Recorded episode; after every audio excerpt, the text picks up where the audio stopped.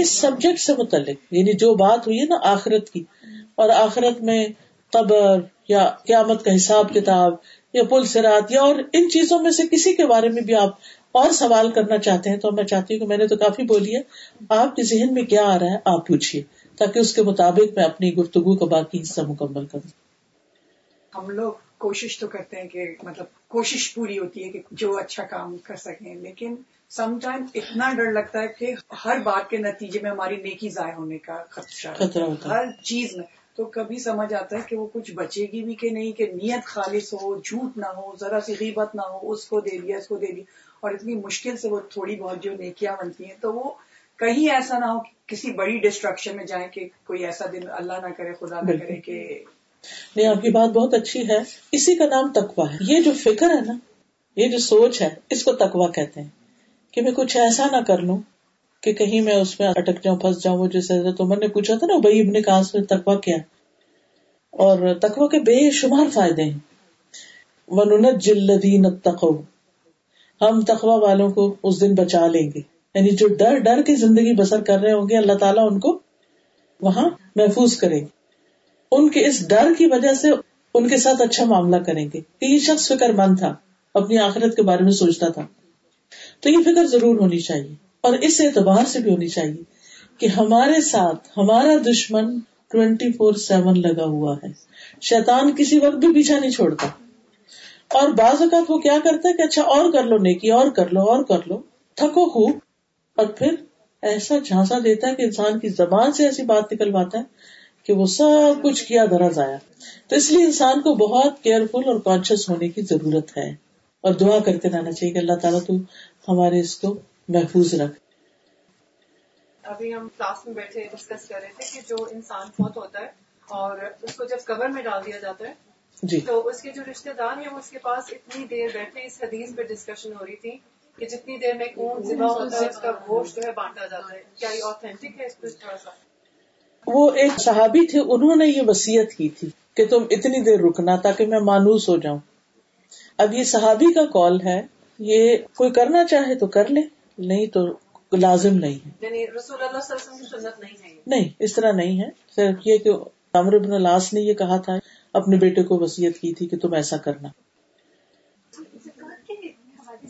آخرت پہ اگر ہم سارے سوال لے لیں پھر اس کے بعد دوسرے سوال ٹھیک ہے؟ جی آخرت سے متعلق جی۔ سب کو پتا ہے کہ مارکیٹ میں جانا ہی ہاں جی۔ لیکن جب کہتے ہیں کوشش کرنی چاہیے۔ تو کوشش کے لیے تو ایک تو دل سے ہوتی ہے ایک نیت سے ہوتی ہے ہاں اور جی۔ ایک عمل سے ہوتی ہے۔ جی ہاں۔ لیکن یہ کہ اب ایک ہی چیز ہے کہ بھائی پردہ۔ اب پردے کے لیے بہت سارے لوگوں کی بہت ساری رائے ہے۔ تو پردہ نہ کرنا ایک ہمارے لیے ضروری ہے یا پردہ ہر چیز کا کرنا بہت ضروری ہے۔ اس کے بغیر یا اس کا ہمارا حساب بھی ہوگا۔ کیونکہ سطر میں تو بہت ساری چیزیں کوئی مانتا ہے کوئی نہیں مانتا۔ لیکن میرا سوال یہ ہے کہ جب پردے کا حکم ہے، تو اگر ہم نے نہیں کیا، چاہے وہ فیس کا ہو یا ہاتھ کا ہو یا پاؤں کا، تو آخرت میں اس کا کیا عذاب ہوگا اور کس طریقے سے اس کو اللہ تعالیٰ کے سامنے پیش کیا جائے؟ گا اب دیکھیے کہ قرآن مشید میں جو ہمیں سطر کے یعنی اپنا سطر ڈھانکنے کے اور اپنے آپ کو ڈھانکنے کے بارے میں جو احکامات ملتے ہیں، اس میں سب سے پہلے سورت اللہ راف میں اللہ تعالیٰ کہتے ہیں کہ خدو زینت کم اند کل مسجد، کہ اپنی زینت یعنی اپنا لباس جو ہے وہ ہر نماز کے وقت یا ہر مسجد میں یعنی مسجد سے مراد یہاں نماز ہے، کہ ہر نماز کے وقت اس کے اختیار کرے اب آپ دیکھیے کہ کسی بھی عالم کے پاس چلے جائیں، وہ آپ کو نماز کی جو شرائط بتائے گا، تو کیا بتائے گا؟ عورت کو نماز کیسے پڑھنی چاہیے؟ اس کے بال کھلے ہونے چاہیے نہیں؟ نہیں ہونے چاہیے، بال ڈھکے ہونے چاہیے۔ یہاں تک کہ کوئی ایسا باریک بھی نہ پہنے کپڑا کے جس سے بال ڈھکے ہو کان ڈھکے ہونے چاہیے یا نہیں؟ ڈھکے ہونے چاہیے۔ گردن ڈھکی ہونی چاہیے یا نہیں؟ بازو ڈھکے ہونے چاہیے یا نہیں؟ ہاتھ نہیں ڈھکے ہوتے مگر بازو یہاں تک ڈھکے ہونے چاہیے۔ اسی طرح ٹخنے پاؤں وغیرہ، ٹھیک ہے؟ اور لباس جو ہے وہ اتنا ٹائٹ نہ ہو کہ وہ نماز پڑھے تو پیچھے پیٹ ساری ننگی ہو رہی ہو یا کسی طرح۔ اب اس میں کوئی اختلاف نہیں ہے۔ کوئی بھی آپ کو یہ نہیں کہے گا کہ نہیں، سر ڈاک کے نماز پڑھنے کی ضرورت نہیں۔ تو یہ ایک بیسک ریکوائرمنٹ ہے جو کسی بھی ایک مسلمان خاتون سے ہے کہ جب وہ گھر سے باہر نکلے تو اتنے حصے تو بالکل نہ کھلے، ساتر لباس ہو۔ اب بعض علماء یہ کہتے ہیں کہ جب ہم سورت النور اور سورت الحضاب کو پڑھتے ہیں تو اس میں مزید احکام ملتے ہیں۔ سورت النور سے کیا پتا چلتا ہے؟ وقل المناتی یغدن من ابصارهن ويحفظن فروجهن۔ کہ مومن عورتوں سے کہہ دیجیے کہ وہ اپنی نگاہیں جھکا کے رکھیں یعنی اپنی نگاہ کی حفاظت کریں اور اپنے شرم گاہوں کی بھی حفاظت کریں۔ یعنی مومن عورت جب وہ زنا وغیرہ سے پرہیز کرے۔ اور پھر ول یبنا بےخموری ہن اللہ جیوبی ہن اور انہیں چاہیے کہ اپنے خمار، خمر خمار کی جمع ہے، اپنے سینوں پر ڈالیں اس کا یہ مطلب نہیں کہ سر سے اتار کے سینے پہ ڈال لیں، یہ نہیں کہا گیا۔ یعنی خمار کہتے ہیں اس کپڑے کو جس سے سر ڈھانکا جاتا ہے۔ یعنی وہ تمہارا کپڑا جس سے تم سر ڈھانپتے ہو، وہ اتنا بڑا کم از کم ہو کہ وہ آپ کے سینے کو بھی ڈانپے کیونکہ کئی لوگ اس طرح اسکارف لیتے ہیں کہ وہ اوپر سے اس کو سارا لپیٹ لیتے سینا سامنے ننگا ہو جاتا ہے یعنی نمایاں نظر آنے لگتا ہے۔ یعنی کوئی چیز کمیز وغیرہ سے اوپر یعنی ایسی ہونی چاہیے کہ جو سینے کی شیپ کو چھپائے کیونکہ یہ سینا جو ہے، یہ مردوں کے لیے بہت اٹریکٹو چیز ہے۔ اور عورت کا حسن ہے اس میں۔ تو وہ زینت اس کو نہیں دکھانی، تو اس میں خاص طور پر سینے کی بات ہے۔ اور پھر سارے آگے رشتے دار بتا دیے گئے کہ کن سے خاص طور پر اس کو پردہ نہیں کرنا ہے۔ پھر سورت الحضاب میں آتا ہے کہ گھر سے باہر جب مسلمان عورت نکلے تو کیا کرے؟ آیت نمبر ففٹی نائن آپ خود بھی پڑھ لیں جا کر۔ نبی صلی اللہ علیہ وسلم سے فرمایا گیا، یا نبی کل ازواجی کا و بناتی کا و نسائل مومنینا یدنین علیہن من جلابی بھی اے نبی، اپنی بیویوں سے، اپنی بیٹیوں سے اور مومن عورتوں سے۔ نسائل مومنین مومنوں کی عورتوں سے کہہ دیجیے، کیا کریں؟ یدنین علیہن، اپنے اوپر سے ڈال لیں، من جلابی بھی اپنی چادر جلباب کہتے ہیں، چادر کو، بڑی چادر کو۔ اب چادر بعض اوقات اس کا کوٹ پہن کے بندہ سی لیتا ہے یا ابایا بنا لیتے، کچھ لوگ اس طرح کا ابایا پہن لیتے ہیں، کوئی کوئی بھی چیز۔ یعنی وہ جو پجامہ یا شلوار یا پینٹ جو بھی پہنی ہوئی ہے، اس کے اوپر کچھ ہونا چاہیے تاکہ جو شیپ ہے لیگس کی یا اس کے کٹ ہے، وہ نہیں دکھے۔ اور دیکھیے کہ بعض اوقات لوگ پہن بھی لیتے ہیں کوئی چیز، لیکن اس کے اندر ایسی وہ اتنی ٹائٹ ہوتی ہے کہ پھر وہ مقصد پورا نہیں ہوتا۔ تو یہ آپ دیکھیے کہ قرآن مجید میں حکم بہت واضح ہیں اور حدیث میں آتا ہے کہ نبی صلی اللہ علیہ وسلم نے فرمایا کہ میری امت کے دو گروہ ایسے ہیں کہ جن کو میں نے نہیں دیکھا۔ یعنی آپ کے زمانے میں وہ نہیں تھے۔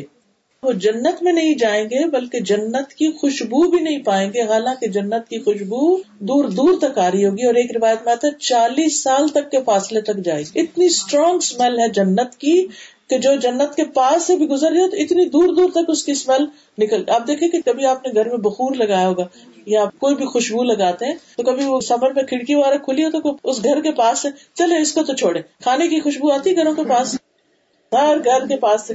سردیوں میں بھی آ رہی ہوتی ہے گرمیاں تو چھوڑے تو ایسی جنت کی خوشبو باہر سے بھی آ رہی ہوگی۔ لیکن یہ ایسے محروم لوگ ہوں گے کہ وہ خوشبو بھی نہیں سون سکیں گے۔ ان میں سے ایک مردوں کا گروہ ہے جن کے ہاتھ میں گائے کی دموں کی طرح کوڑے ہوں گے، جس سے وہ لوگوں کو ماریں گے یعنی ظلم و ستم کریں گے۔ ظالم حکمران ہوں گے کہ جو ہر ایک کے اوپر کوڑا برسا رہے ہوں گے۔ اور دوسرے وہ عورتیں جو لباس پہن کے ننگی رہیں۔ لباس پہن کے ننگی رہیں۔ اب پہن کے کون ننگا رہتا ہے؟ دو طرح کے لوگ ہوتے یا تو باریک بہت ہو، یا بہت ٹائٹ ہو کہ پہن کے بھی وہ ایسے لگتا ہے کہ پہنا ہوا نہیں ہاں؟ اور پھر فرمایا روس اسن مت البخت ان کے سر بختی اونٹنی کے کوہان کی طرح ہوں گے۔ اونٹنی کا وہ کوہان ہوتا ہے نا، ہمپ ہوتا ہے، اس کی طرح ہوں گے ہاں؟ اور پھر الما بلمومیلات وہ خود بھی مائل ہونے والی ہوں گی اور دوسروں کو بھی اپنی طرف مائل کرے گی، دوسروں کو اپنی طرف اٹریکٹ کرے گی۔ تو عورت کو ضرورت کے تحت باہر تو نکلنا پڑتا ہے، کام بھی کرنا ہے شاپنگ بھی کرنی ہے، بچوں کو اسکول لینا، دینا، چھوڑنا، بہت کام ہے۔ اس سے نہیں روکا گیا کہ آپ نہ کام کریں۔ لیکن جب آپ باہر نکلے تو آپ ایسا لباس نہ پہنے کہ جس سے دوسرے مردوں کو اٹریکشن ہو۔ اب بعض لوگ کہتے ہیں، یہاں کوئی نہیں دیکھتا، بھلے وہ نہ دیکھیں۔ اگر سو میں سے کوئی ایک بھی دیکھتا ہے تو بھی تو ٹھیک نہیں نا۔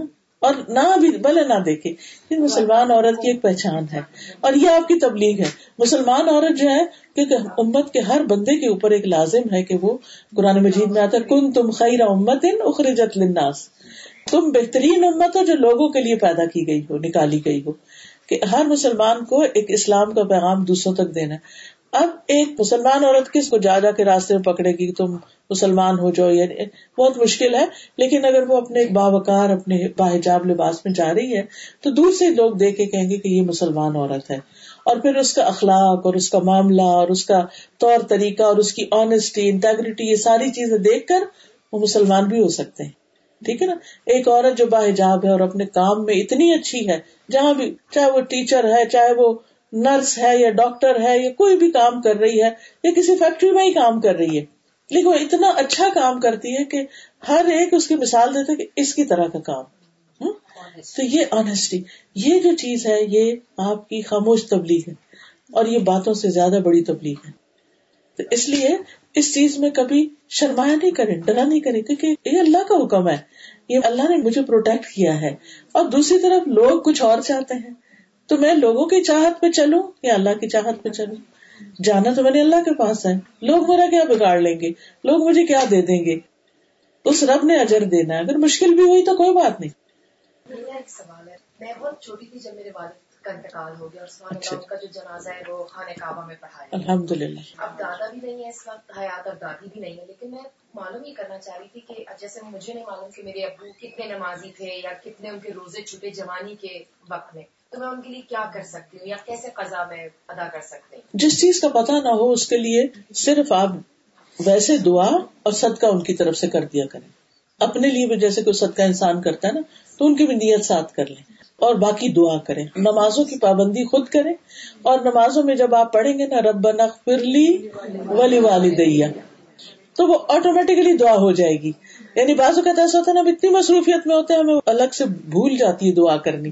لیکن جو بچہ نماز کا پابند ہے، وہ لازمن اپنے ماں باپ کے لیے ہر نماز میں دعا کر رہا ہے۔ دن میں کئی دفعہ دعا کرتا ہے رب فرلی ولی والدیا ٹھیک۔ ایک سوال میرا بھی ہے۔ عورت کے دو خاندان ہوتے ہیں، ایک شادی سے پہلے، ایک شادی کے بعد۔ ان دو خاندانوں کو چلانے کے لیے اس کو کیا کرنا چاہیے کہ وہ آخر میں اپنا حساب دے سکے شادی سے پہلے تو اس پر والدین کی خدمت اور ان کے ساتھ اچھا برتاؤ، ماں باپ کی عزت اور اپنے اگلے کام کے لیے تیاری۔ یعنی شادی سے پہلے کا وقت نا، عورت کی زندگی میں تیاری کا وقت ہوتا ہے۔ تیاری کس چیز کی؟ تیاری ایک اچھی مسلمان عورت بن کے رہنے کی، تیاری ایک اچھی ماں بن کے رہنے کی، ایک اچھی بیوی بننے کی، ایک گھر چلانے کی، اپنی اگلی جو دوسری زندگی کا حصہ ہے، اس کے لیے پریپیئر کرے پہلے حصے میں، شادی سے پہلے میں۔ جب شادی ہو جائے تو پھر اس کے بعد اس کے اوپر زیادہ ذمہ داری دوسرے خاندان کی آ جاتی ہے۔ پچھلے خاندان کے ساتھ اچھا سلوک کرے مگر وہ اس کے فرائض میں نہیں رہتا کہ وہ اب اپنا گھر چھوڑ کے تو ماں باپ کے گھر جائے اللہ ہی کے ساتھ رہتے ہیں یا قریب کے گھر میں ہے۔ تو جس طرح انسان ایک وزٹ کرتا ہے، خیال رکھتا ہے، کیئر کرتا ہے، دعا کرتا ہے، وہ تو کرتی رہے گی۔ لیکن اسے اب اپنے شوہر اور اپنے بچوں کا خیال زیادہ رکھنا ہے۔ اگر میں وہ سال پورا ہونے میرا سے اگر دسمبر میں ہو رہا تھا جی۔ اس پہ میری زکات آ جاتی ہے تو میرے ذہن میں یہ آ رہا تھا کہ اگر لوگ کہتے ہیں کہ رمضان میں صدقہ کرنے کا ثواب زیادہ ہوتا ہے رمضان میں میں سوچ رہی تھی کہ میں ساری کی ساری اماؤنٹ ابھی فل نکال دوں کہ یا میں ویٹ کر سکتی ہوں کہ میں اس کو رمضان میں دوں۔ لیکن جو چیز مجھے جس سے ڈر لگ رہا تھا وہ یہ تھا کہ اگر رمضان سے پہلے پہلے میں فوت ہو جاتی ہوں تو میری زکات نہ رہ جائے۔ اور دوسرا یہ کہ اس ڈیوریشن کے دوران کوئی شیطان میرے پہ حاوی نہ ہو جائے کہ میرا وہ جو جی۔ ٹھیک ہے۔ زکوٰۃ کے سلسلے میں یہ یاد رکھیے کہ زکوٰۃ اسلامی کیلنڈر کے حساب سے دی جاتی ہے، ٹھیک ہے؟ یعنی اگر آپ کی شادی مثلاً دسمبر میں ہوئی اور اس وقت آپ کو گولڈ ملا جو ساڑھے سات تونے سے زیادہ تھا اور وہ ایک سال تک آپ کے پاس رہا، تو آپ دیکھیں گے کہ مثلاً سیونتھ دسمبر کو آپ کی شادی ہوئی تو اس دن اسلامی کیلنڈر کی کون سی ڈیٹ تھی؟ کیا وہ رمضان تھا یا شوال تھا یا کیا تھا؟ عموماً لوگ شوال وغیرہ میں شادیاں زیادہ کرتے ہیں، ویسے سارا سال ہی چلتا ہے لیکن عید کے بعد شادیاں بہت ہوتی۔ تو ہر سال پھر آپ کی زکوٰۃ رمضان میں نہیں، شوال میں ہوگی۔ اللہ یہ کہ کسی کی شادی رمضان میں ہوئی ہے اور رمضان میں اس کے پاس گولڈ آیا تو جس تاریخ کو شادی ہوئی ہے، اس تاریخ کو آپ کا ایک سال مکمل ہو جائے گا۔ جس دن ایک سال مکمل ہو، اس دن آپ کو زکات نکال دینی چاہیے۔ اب اگر کسی وجہ سے ہو جاتا نا، بعض اوقات وہ کیلکولیشن ہی، وہ وہ تول کے لانا تھا، یہ کرنا، وہ دو چار دن اوپر نیچے ہو گئے، خیر ہے۔ لیکن اس کو اس کے بعد اپنے مال میں شامل نہیں کرنا چاہیے۔ رکھنا بھی نہیں چاہیے۔ اللہ نہ کرے چوری ہو جائے۔ اللہ نہ کرے کہ کیسے جائے کہ نہیں، کوئی اور شیطان حاوی ہو جائے۔ یہ کوئی اور مانگ لے کہ ہے تو میں، مجھے دو، مجھے بہت ضرورت۔ تو اس کو اس وقت نکال دیں۔ کیونکہ جس مال میں اللہ کا مال شامل ہو جاتا ہے اس کو بھی تباہ کر دیتا ہے۔ وہ اس مال کو بھی نقصان پہنچ سکتا ہے۔ یعنی اگر آپ کے وہ زکات والے پیسے آپ کے دوسرے پیسوں کے ساتھ شامل ہیں، تو اس بات کا بھی ڈر ہے کہ کہیں وہ ان کو بھی نہ یعنی ان میں بھی کوئی نقصان نہ کرے۔ نقصان کس طرح؟ کہ کوئی چیز چوری ہو جائے یا ٹوٹ جائے یا کوئی ایسی بیماری آ جائے یا کوئی کہ جس میں وہ جو رکھا ہوا سرمایہ وہ بھی سارا ساتھ نکل جائے۔ تو یہ چونکہ غریبوں کا حق ہے، تو اس لیے فوراً اس کو ادا کر دینا چاہیے۔ سال کے بعد وہ ہمارا ہے ہی نہیں کہ ہم اس کو رکھ سکیں۔ وہ کسی کا ہے جو ضرورت مند ہے، محتاج ہے، بس اس کو چلے جانا چاہیے۔ ہاں بعض اوقات ایسا ہوتا ہے کہ جیسے ایک بیوہ عورت ہے، اس کو آپ دے رہے ہیں زکات کہ وہ اپنے بچوں کی فیس دے ہر مہینے، مثلاً۔ اب اگر آپ اس کو دیتے ہیں تو اس کے پاس کوئی بےچاری کے پاس نہ بینک کا اکاؤنٹ ہے، نہ وہ گھر میں کوئی جگہ رکھنے کی۔ تو امانتن کسی اور کے پاس رکھا دیں امانتن اپنے پاس رکھوا کے اس کی اجازت سے اس کو ہر مہینے اس میں سے دیتے رہے، اگر آپ یہ ذمہ داری لے سکتے ہیں۔ نہیں تو آپ اپنی طرف سے نکال کے اس کو دے دیں، بھائی یہ ہے تمہاری سال کا یہ خرچہ، تم چاہے تو رکھو اپنے پاس چاہے رکھواؤ کسی کے پاس، اب تم جانو تمہارا کیونکہ یہ تمہارا حق تھا، تم لے لو۔ تو آپ دیکھیے کہ اگر ہمارا حق کسی کے پاس ہو تو ہم کیا چاہیں گے؟ وہ کب ملے ہمیں؟ فوراً مل جائے۔ تو یہ کسی کا حق ہے، یہ ہمارا نہیں ہے اب رہا۔ تو اس لیے اسے فوراً نکال دینا چاہیے۔ خواتین قبرستان میں نہیں جا سکتی اور اگر نہیں جا سکتی تو کیا وجہ ہے؟ بار بار جانے سے منع کیا گیا ہے اور کیوں منع کیا گیا؟ کیونکہ مردوں کی نسبت عورتوں کا حوصلہ غم سہنے کی وہ جو ہوتا ہے نا وہ ذرا کم ہوتا ہے۔ آپ نے دیکھو کئی عورتیں صرف خون دیکھ کے بے ہوش ہو جاتی ہیں۔ مرد بھی کئی کم دل ہوتے ہیں لیکن عورتوں میں عموماً جا کے ان کے اوپر غم کا اثر بہت زیادہ ہوتا ہے۔ اسی لیے آپ دیکھیں کہ شادی کے بعد عورت کو شوہر کی وفات کے بعد چار مہینے ٹائم دیا گیا ہے کہ وہ اس غم کو بھلا سکے، کہ وہ اتنی جلدی بھول نہیں سکتی چیزوں کو۔ قبرستان میں بار بار جانے سے کیا ہوتا ہے؟ مثلا کسی کا بیٹا فوت ہو گیا، یا کسی کا شوہر فوت ہو گیا، یا کسی کا باپ فوت ہو گیا، یا کسی کی ماں فوت ہو گئی، یا کسی کی کوئی عزیز دوست فوت ہو گئی۔ اب یہ عورت اگر ہر ہفتے قبرستان پہنچی ہوئی ہے تو اس کا حال کیا ہوگا؟ ہر وقت غم تازہ ہوگا۔ ہم تو گھر بیٹھ کے نہیں بھولتے۔ اب یقین کہ میرے والد فوت ہوئے تھے نائنٹی ایٹ کو۔ Ninety eight. اب سیونٹین آ گیا، یہ تقریباً بیس سال ہونے لگے ہیں۔ انیس تو ہو ہی گئے ہاں؟ اب یقین کریں کہ میں جب اکیلی بیٹھی تھی نا، مجھے ان کی یاد آتی، میں گھر بیٹھے رونے لگتی ہوں۔ تقریباً میرا یہ معمول ہے، روز ایک آدھ دفعہ یعنی کہ کبھی نہیں بھی روز، لیکن میں اکثر ان کو یاد کر کے روتی ہوں۔ کہ مجھے ان سے بہت زیادہ محبت تھی۔ تین چار دن پہلے میرے بھائی نے کیا کیا کہ قبرستان گیا اور جا کے خالی ایک سے ویڈیو کلپ قبر کا یعنی کہ چند سیکنڈ کا ہوگا، وہ بنا کے تو اس نے وہ ہمارے خاندان کا گروپ ہے، اس نے پوسٹ کیا۔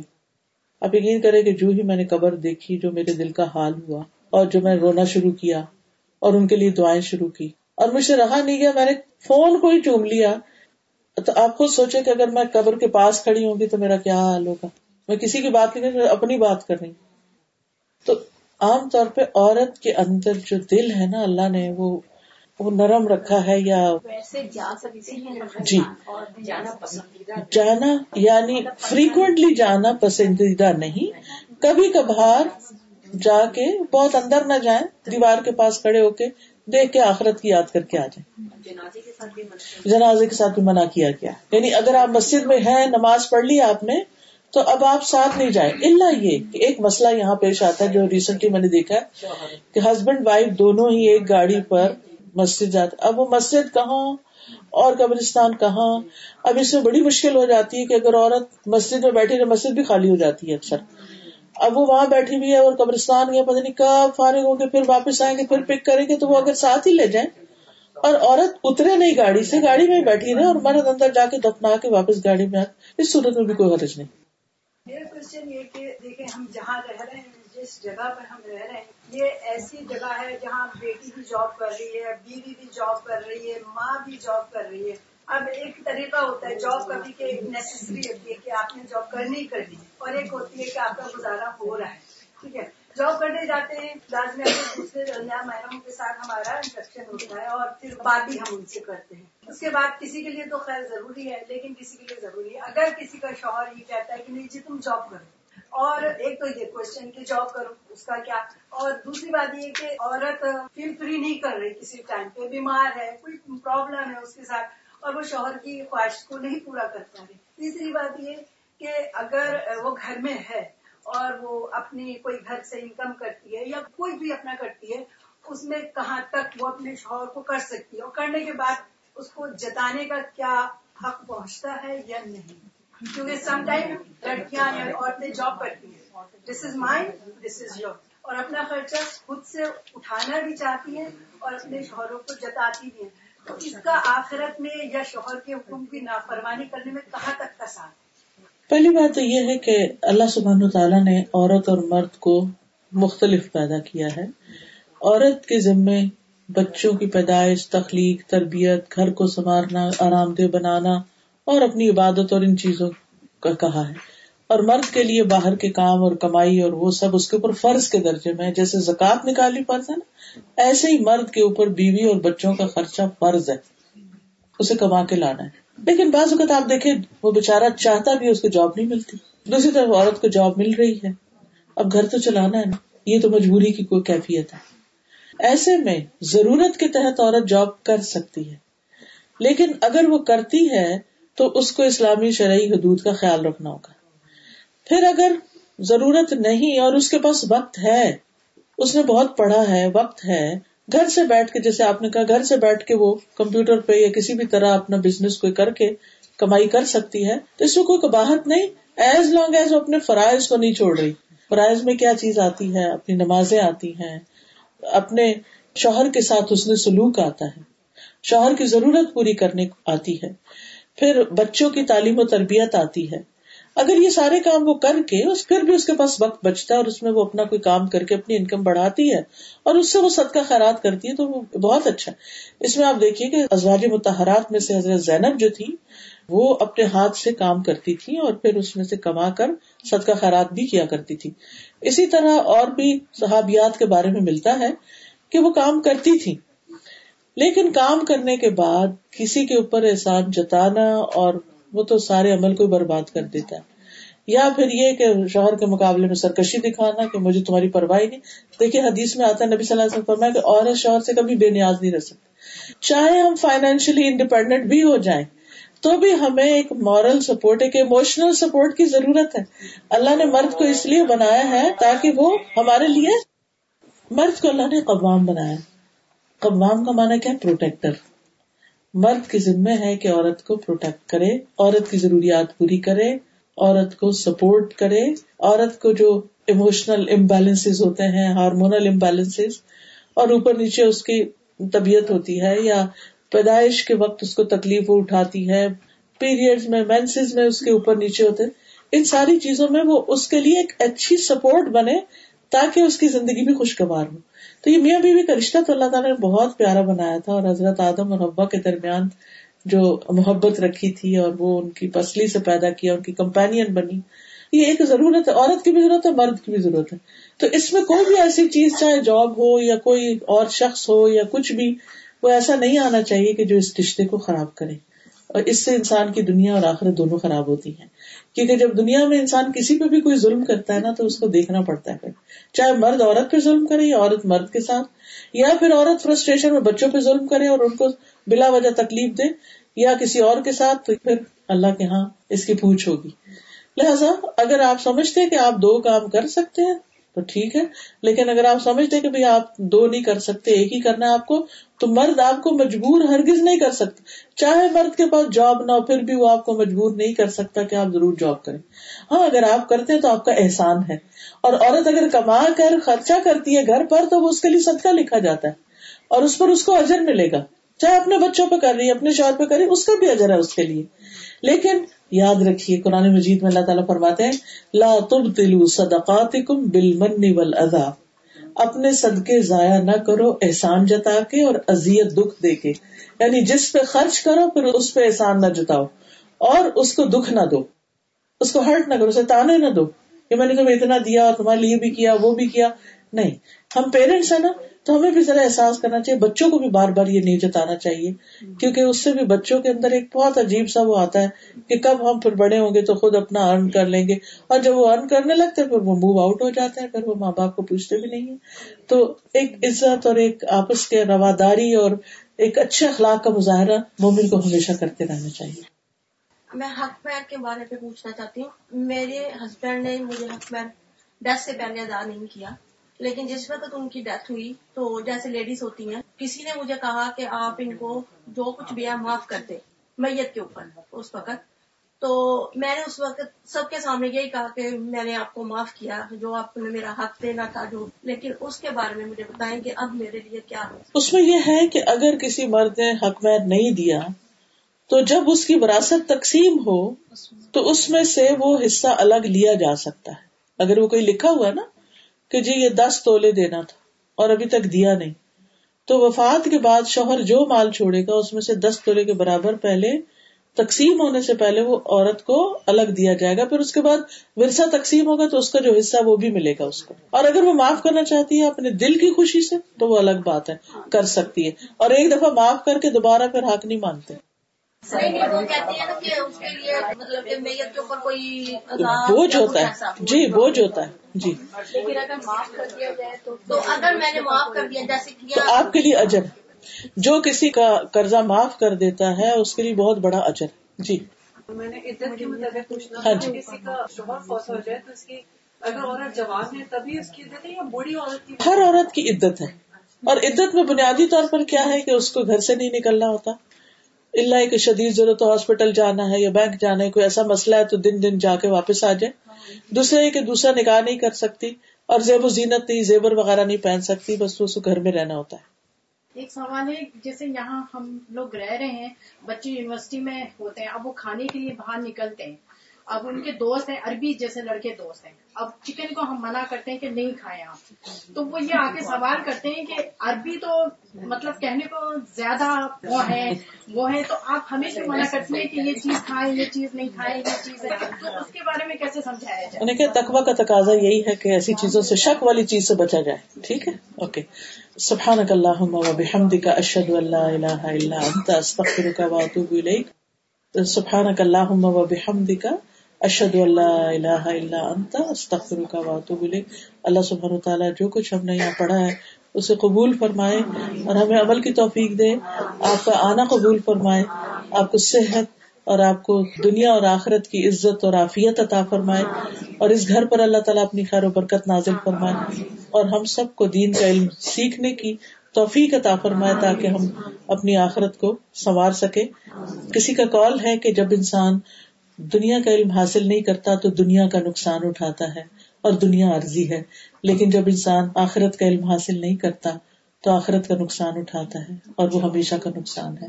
تو علم حاصل کرنا انسان کے لیے کھانے پینے سے بھی زیادہ ضروری ہے۔ اللہ تعالیٰ ہمیں مواقع دے اور ہم واقعی سیکھتے رہیں، گرو کرتے رہیں، عمل کرتے رہیں، اپنے رب کو راضی کرتے رہیں اور اللہ ہم سب کی آخرت اچھی کرے۔